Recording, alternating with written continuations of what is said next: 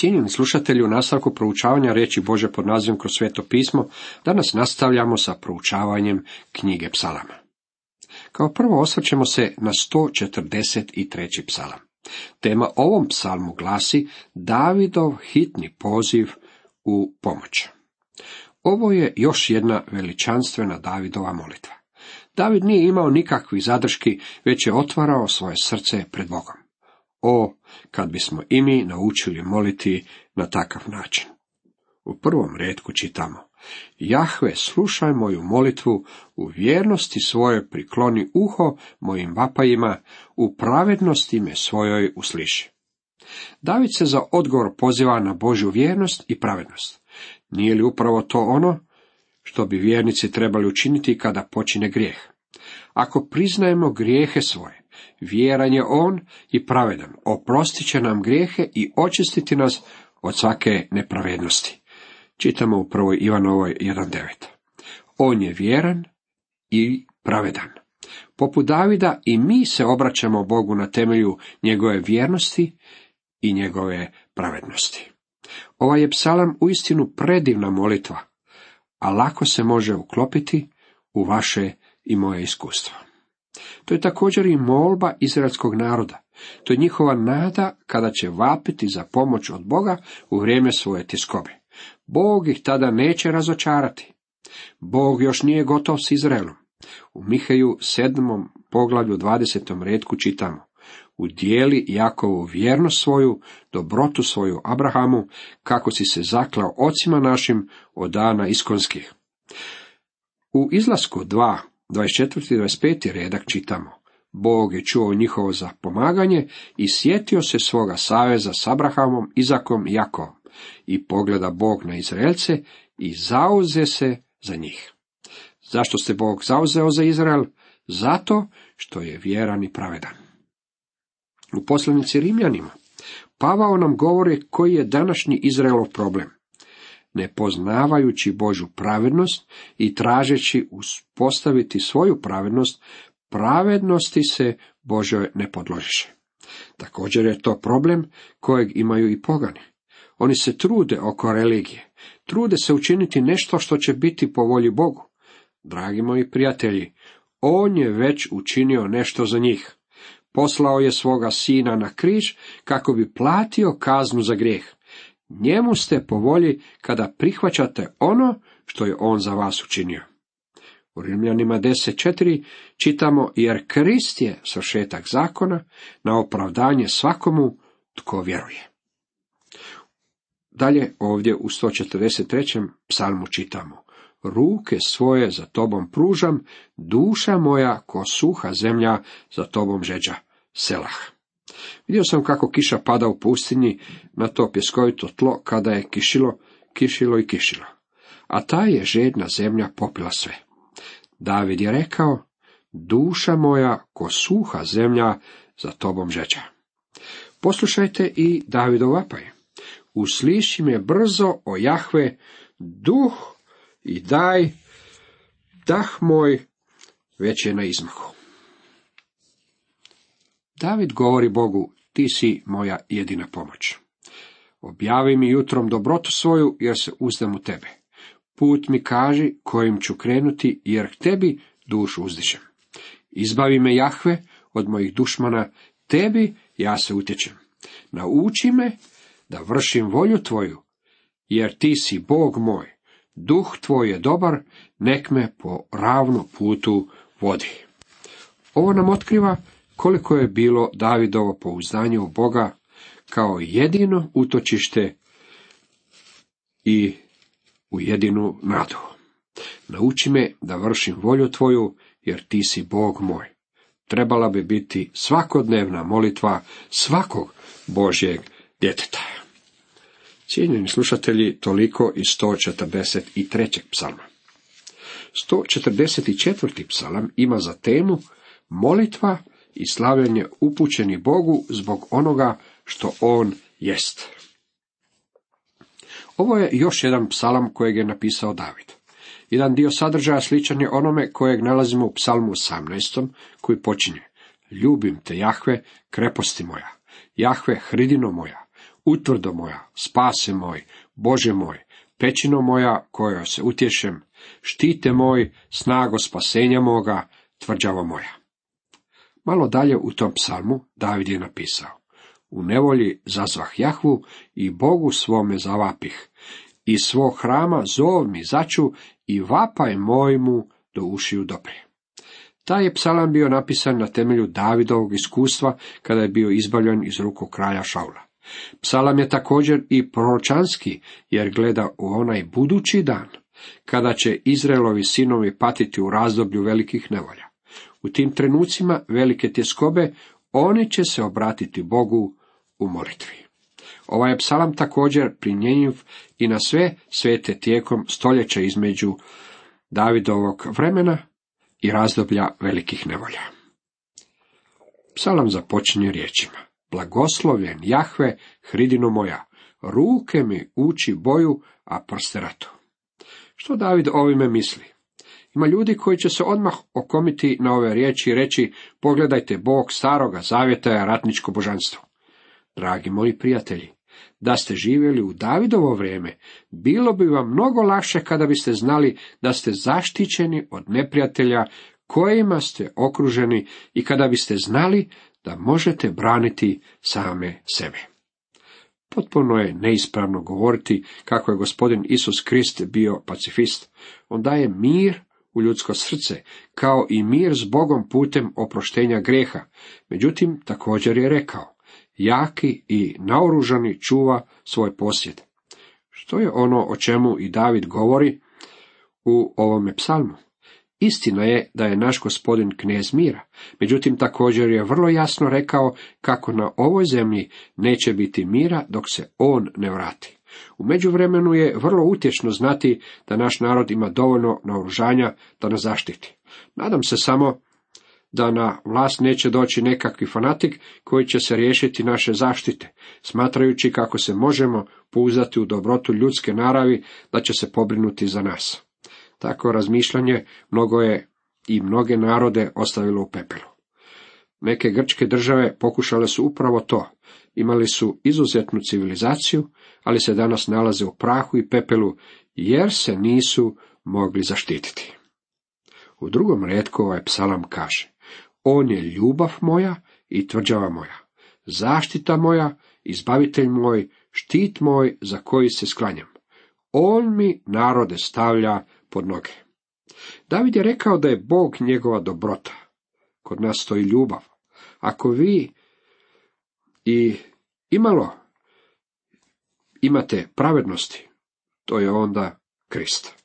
David je rekao da je Bog njegova dobrota, njegov zaštitnik, njegova trđava, njegova kula, njegov izbavitelj i njegov štit.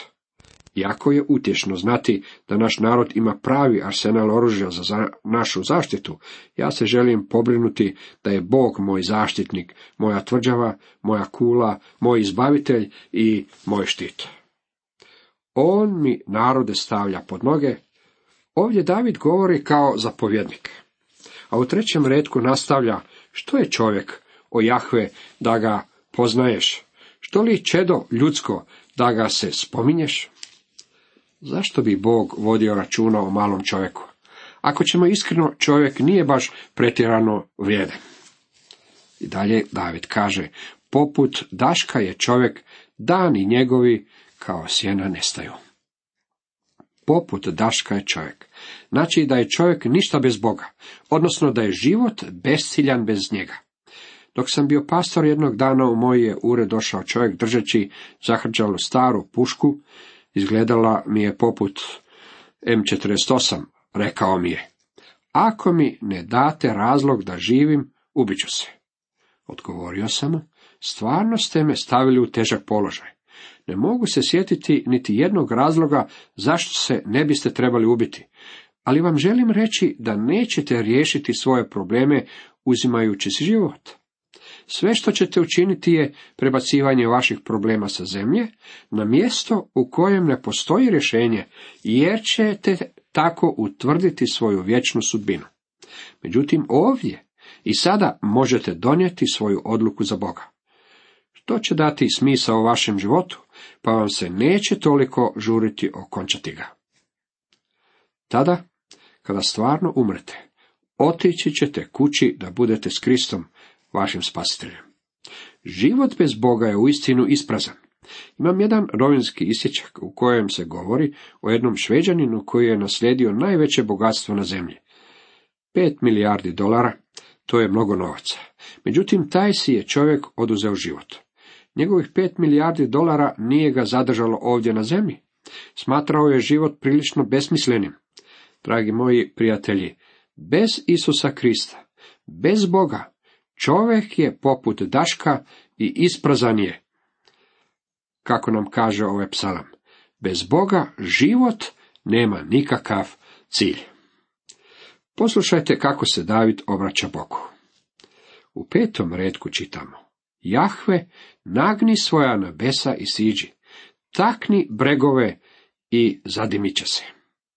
Ovo je poziv Bogu da intervenira u ljudskim događajima, da se uplete u ljudsku povijest.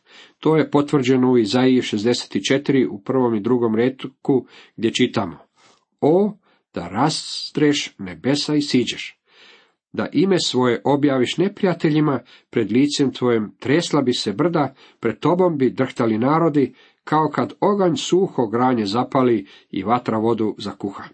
Čineći dijela strahotna, neočekivana, silazio si i brda su se tresla pred tobom.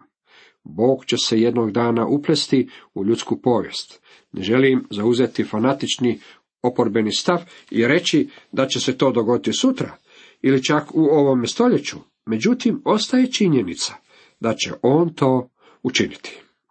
U šestom redku David nastavlja. Sjevni munjom i rasprši dušmane, odapni strijele i rasprši ih. Kada gospodin ponovno dođe na ovu zemlju, doći će sa sudom. Veliki naglasak u svetome pismu, uključujući i novi zavet, je taj da će gospodin jednoga dana doći sa sudom. Najočitiji i najdramatičnija slika ovoga nalazi se u knjizi Otkrivenja u 19. poglavlju 11. redku, gdje je Ivan vidio otvorena nebesa i ugledao bijelog konja.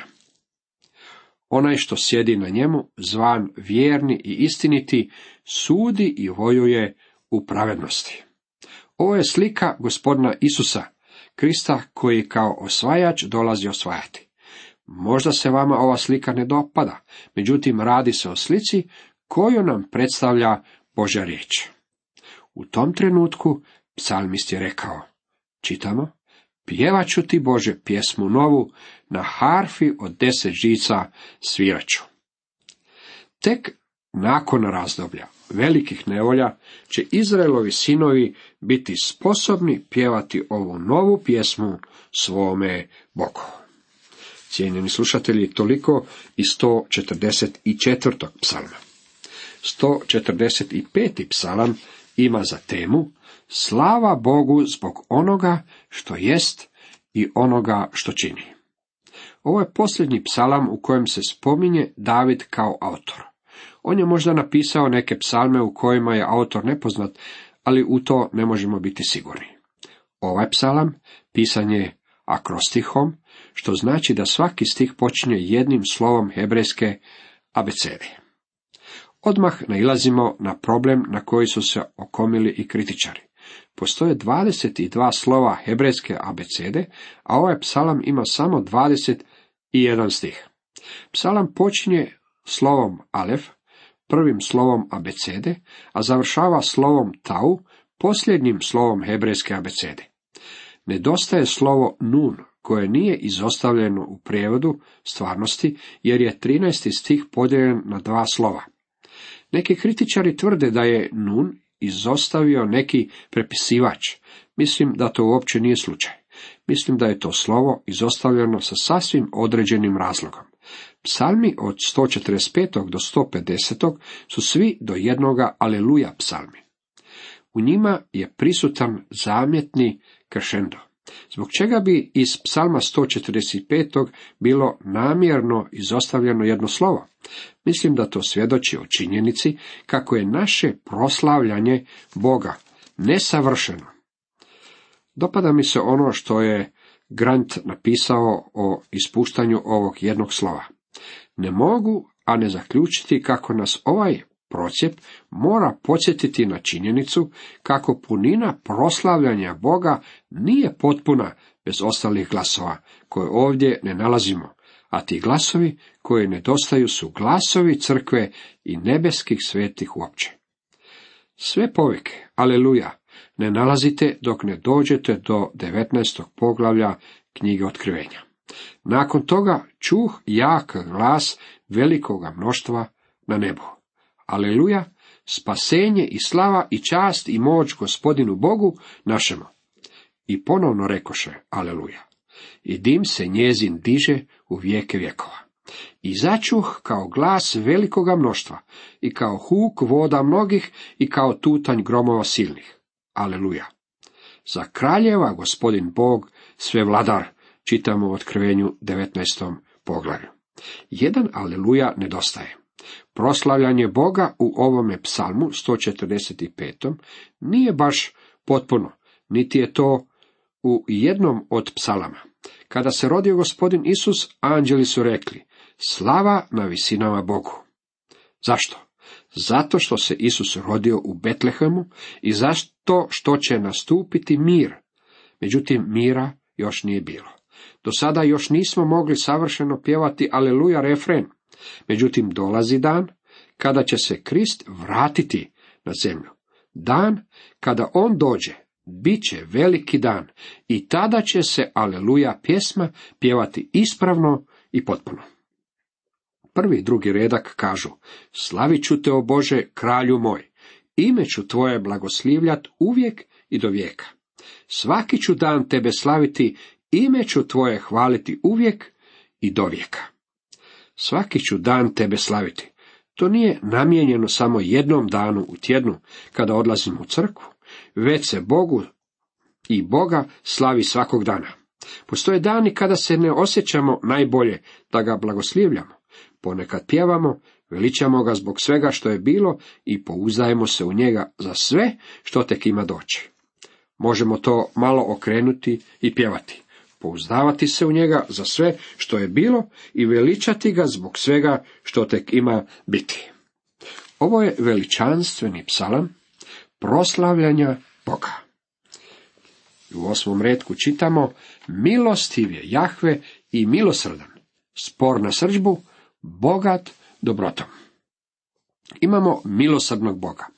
David je iskusio Božju naklonost i ona ga je motivirala da istu Božju naklonost iskazuje i ostalima.